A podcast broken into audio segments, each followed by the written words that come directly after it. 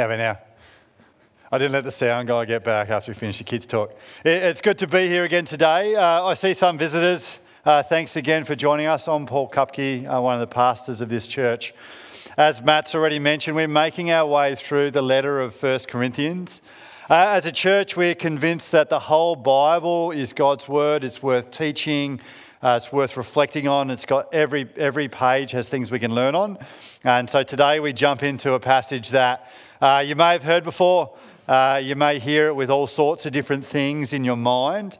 Uh, let's pray that God will give us wisdom as we look at this passage this morning. Uh, Father, we thank you for your word.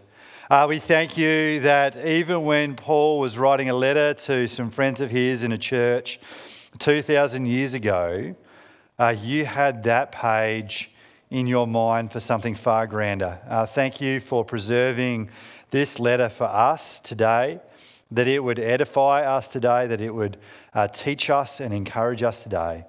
Uh, we pray that you would speak to us as your people by your Spirit uh, through this word to 1 Corinthians this morning. Amen. So today I'm going to annoy a lot of people. How's that for an opening line? Uh, often when we read a, a passage like this, uh, our first questions are what are prophecy and tongues? Do they still exist? And what are the rules for using them? Now, I realise that uh, passages like this uh, historically have, have split churches. Even this church here has been split twice over conversations that this passage raises. These are significant issues, and we're understandably interested in them. Yet we don't read the Bible for what is interesting. We read the Bible to hear what God is saying to us as his people. These questions were no less divisive in the church in Corinth. And yet, Paul, as he addresses them, returns to a thought that he began earlier in the letter in chapter 8, verse 1, where he says, Knowledge puffs up, but love builds up. The problem in Corinth is a sense of superiority about these things, about spiritual gifts. And even today, we can kind of get puffed up and feel superior over someone else about our superior theology or our superior experience. Knowledge puffs up, love builds up. So today I'm going to spend far less time on the rules for prophecy and tongues than you might like. But I do that so we can focus on what Paul's key idea here is in this passage. If we're doing a, topical series on spiritual gifts, I might be able to drill down deeper into it. But we are working our way through the letter of 1 Corinthians. And throughout that letter, Paul's been dealing with divisions within the church by applying the gospel to them. And he does, and he's doing exactly the same thing here today. Now, with that said, uh, if this is stuff that is really interesting to you, you're wrestling with what is prophecy, what's tongues, how to use them. Uh, there's a scholar I trust by the name of D.A. Carson. He's written kind of, he, he gave an extensive talk uh, on uh, prophecy and tongues from this passage. Uh, he wrestling with uh, linguistic research, and, uh, charismatic and non charismatic sources. It was 20,000 words. That's seven times longer than what I'm going to preach today. You're welcome. Um, but if you would like to read more, I can make that information available to you. But for today, the big thing I want you to see is how does the gospel apply to this division? If we step out of our modern debates, Paul's point's actually quite clear. Your gifts aren't for yourself. What you say in church isn't for you, it's for others. In the gospel, Jesus doesn't seek his own good, but in love, he seeks out our good. And that's especially clear if you look at the previous chapter. that famous passage on love in Corinthians 13. So, this leads us to what is going to be our big idea for today. Love calls us to eagerly desire to use our gifts to build one another up when we gather to worship God. This passage is a great one for you to hear today because it's full of advice about how we should think and how we should speak as we gather together. Now, if you find yourself here today not yet convinced about Jesus, welcome. Our passage today assumes there will be people like you within the Christian gathering. So we're really glad that you're here. So let's jump in. Our first point today flows directly out of the previous chapter on love from last week, and it is follow the way of love. As we look at the next couple of topics that are quite divisive in the next few weeks, this is great advice. And so Paul starts exactly with that. Have a look at chapter 14, verse 1. Follow the way of love and eagerly desire the gifts of the Spirit, especially prophecy. So without love, everything else is a waste of time. The way of love seeks to build others up when they gather not just yourself. Now, we have a good reason to assume that uh, the Corinthians, uh, that tongue speaking was highly valued in Corinth.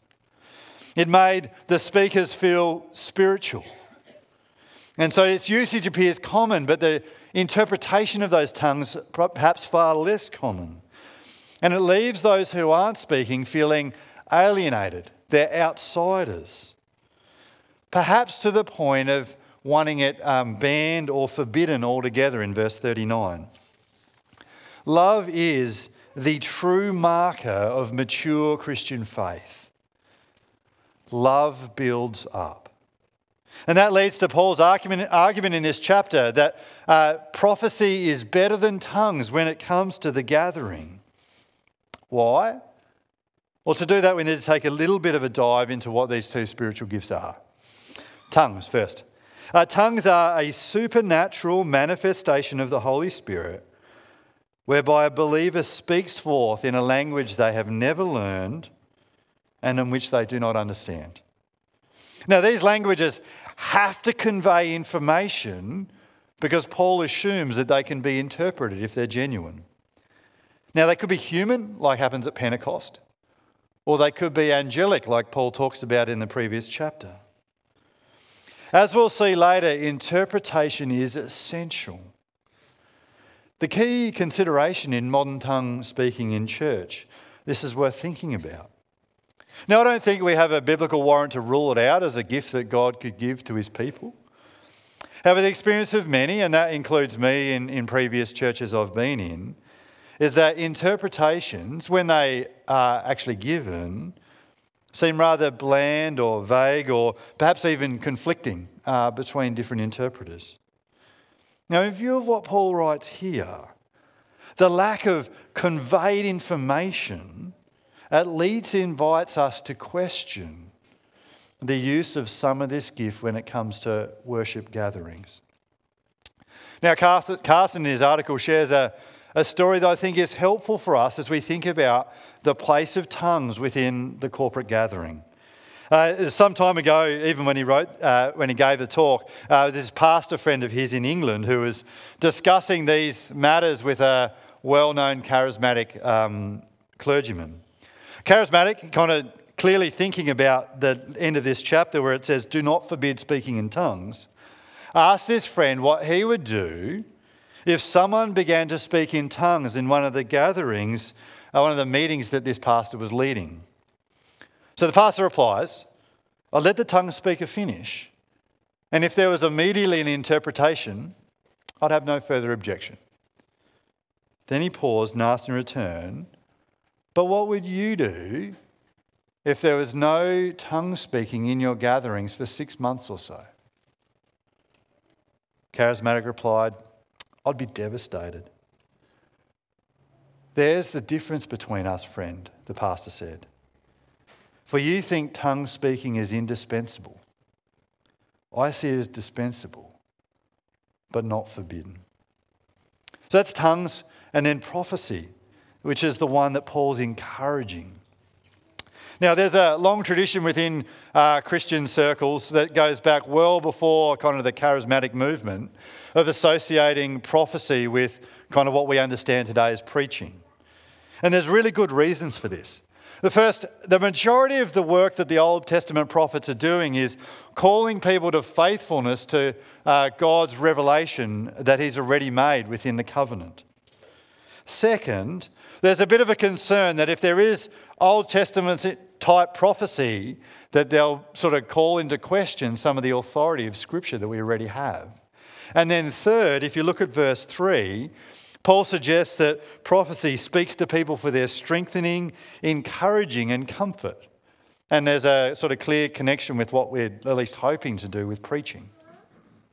However, despite those reasons, which I think are quite valid, I don't think that necessarily fully captures everything the New Testament is imagining when it talks about prophecy. Preaching might have the same effect, but that doesn't mean it's the same thing. Paul says prophecy is uh, revelatory, which means it comes by direct revelation in verse 30. Teaching, as we're doing now, is a product of study of God's previous revelation. It doesn't come from d- direct or revelation. And so, this kind of idea of prophecy is where Grudem lands. He wrote a 400 page book on this. Again, I'm not expecting you to read it, but this is how he defines prophecy the reception and subsequent transmission of spontaneous, divinely originating revelation. So that definition leaves room for it to be primarily about uh, calling people to faithfulness to what God has already revealed, while also having the possible future aspects that we see in parts of the New Testament Acts 11, Acts 21, uh, some of those places. But at the same time, it gives us room to recognize that New Testament prophecy it doesn't appear to have the same authority as the Old Testament prophets saying, Thus says the Lord. Because to start with, the prophets in Corinth are clearly under Paul's authority. He's the one who tells them how much they're allowed to speak and when, in verse 29 to 33.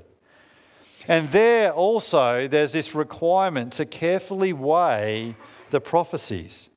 It assumes that the messages contain a mix of both the valuable and the worthless.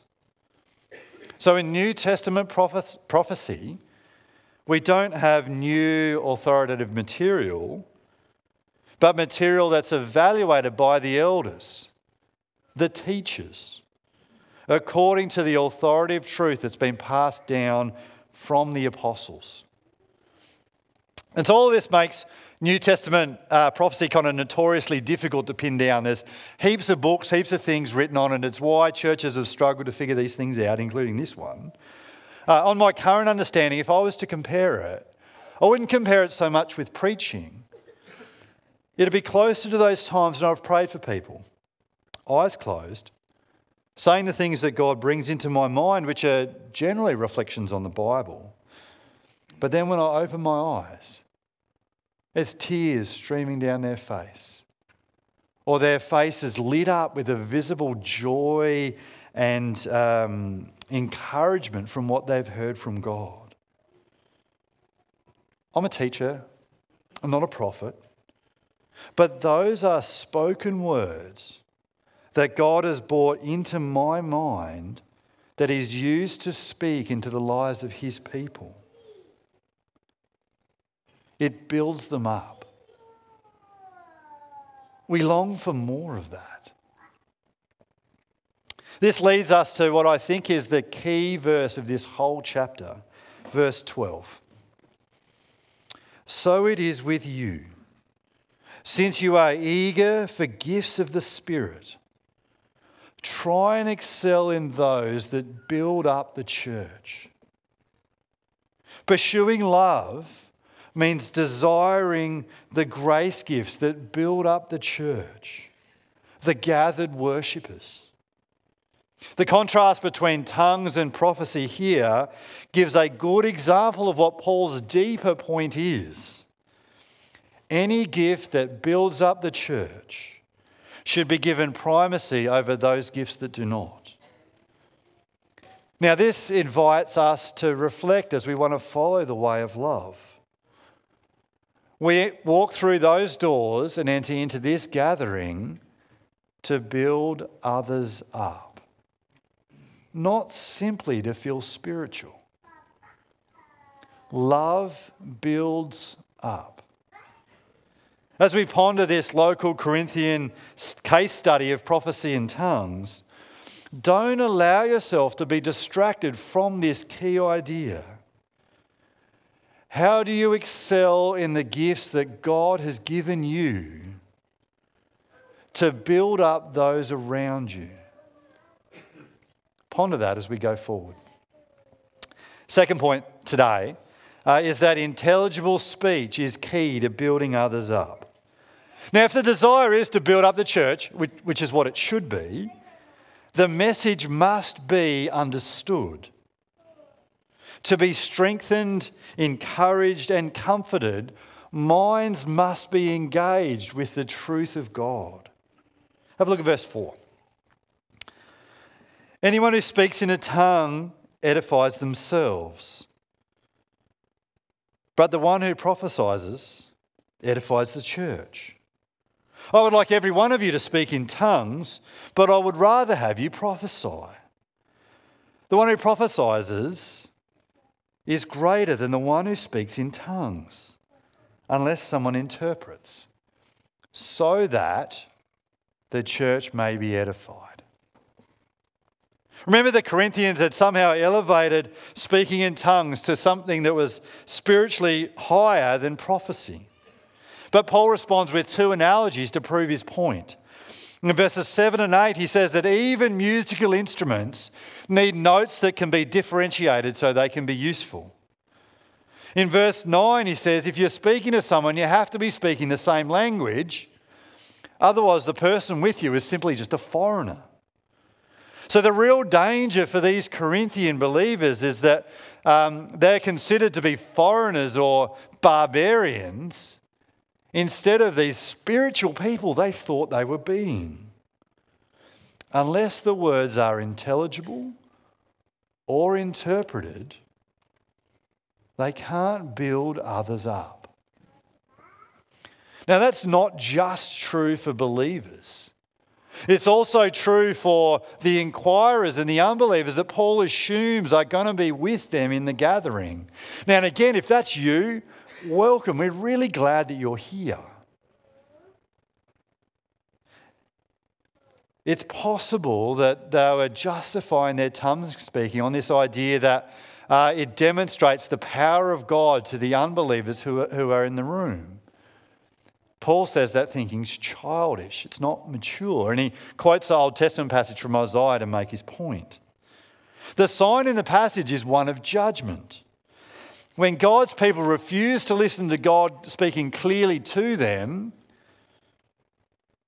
God sent Assyria in judgment, a nation that they could not understand, as a sign of his judgment. They became outsiders.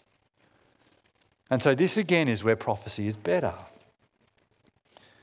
Through intelligible words, people are marked as outsiders, foreigners, but they're convicted of their sin. They hear the message of God's love being proclaimed. What a terrible thought that someone could be an inquirer and come in to a church and just hear unintelligible babble and just conclude the church is out of their mind. And I think the great thing for us to recognize here is, is that Paul contrasts these um, gifts, uh, these impressive gifts of tongues and prophecy. We are refreshingly reminded that nowhere is God's work more clearly shown than when God used the gifts that He gave to His people to draw unbelievers into worship. What better thing could there be than to have an inquiring unbeliever among us who falls down in worship and says, Truly, God is among you. So, Paul offers his life to the Corinthians as an example. He's experienced in speaking in tongues. But in the church, It's all about intelligible, which is understandable words. Have a look at verse 18. Oh, I thank God that I speak in tongues more than all of you. But in the church, I would rather speak five intelligible words to instruct others than 10,000 words in a tongue. Whatever place there might be for personal spirituality, the church is a place for intelligibility. Now, in our Western individual thinking, where our decision to come to church uh, is primarily about the benefit that we're going to receive from it, this is really important for us to hear. Personal spirituality, when we gather, is secondary to building up of others within the body. Why do you gather? What is it that you're expecting as you walk into the Lantern Centre? Love builds up. The reason we strive for intelligibility, both up the front here and in our one another speech, is because only what is understood can be of benefit spiritually. Love builds up. And then finally, we're to aspire to build others up when we gather. We come here to worship God.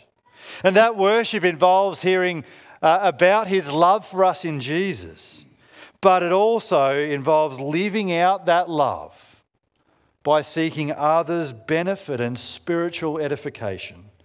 Have a look at verse 26. What then shall we say, brothers and sisters? When you come together, each of you has a hymn or a word of instruction, a revelation, a tongue, or an interpretation. Everything must be done so that the church may be built up. Everything we do as we gather to worship is to build others up. Where you sit, how you smile, how you sing, how you listen, what you say.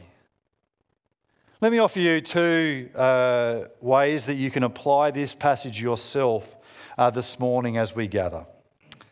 Number one, let your worship be displayed in being lovingly conscious of the body.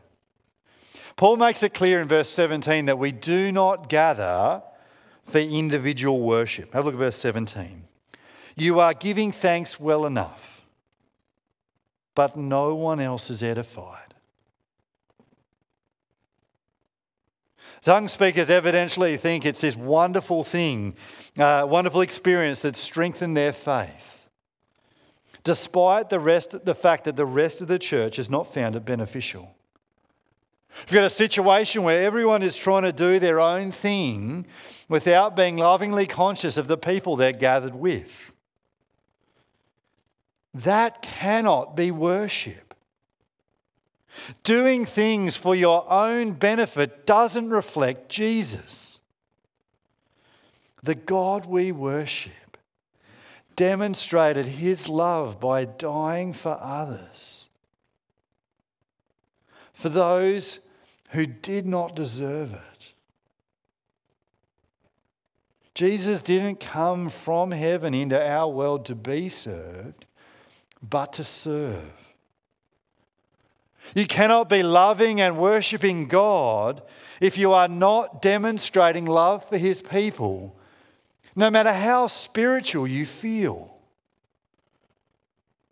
The thing that makes God look the most valuable and beautiful is not our private inner experience. That can easily be selfish. Rather, it's a self sacrificing love that builds others up, reflecting his own beautiful, other centered love that he demonstrated on the cross. So let your worship be displayed in being lovingly conscious of the body. And then, second, focus on sharing intelligible speech when we gather. Paul emphasizes that tongues must be interpreted and only two or three can speak. This is in verse 27 and 28. Same goes with the prophets, only two or three at most speak. The church gathering that Paul's imagining in verse 26 is actually quite interactive. Everyone has something to contribute. Now, that list, of course, is not exhaustive. The New Testament encourages things like corporate prayer, uh, public reading of Scripture, uh, teaching by the elders uh, on, on the truth passed down from the apostles, and celebrating the Lord's Supper. All those things are part of what's in view. But what is clear in that list is it's far more than just one speaker and everyone else listening. Now, that might give us some things to reflect on as a church as we consider where in our church life there is room for the spontaneous. But the thing I want you to notice today is that you contribute to this gathering whether you're on a roster or not. Building one another up is not just about rosters, it's about serving people. Intelligible speech builds others up. Now, whether that's teaching or prophecy or encouragement or sharing what God's doing in your life or prayer, that could be up the front, but it could easily be privately before or after we have this um, corporate time in here. Choose your words and use your words to build others up. Now, that might be as simple as starting a conversation about by asking the question, How is God working in your life today? You might start by sharing the biblical truth that's fed your heart this morning.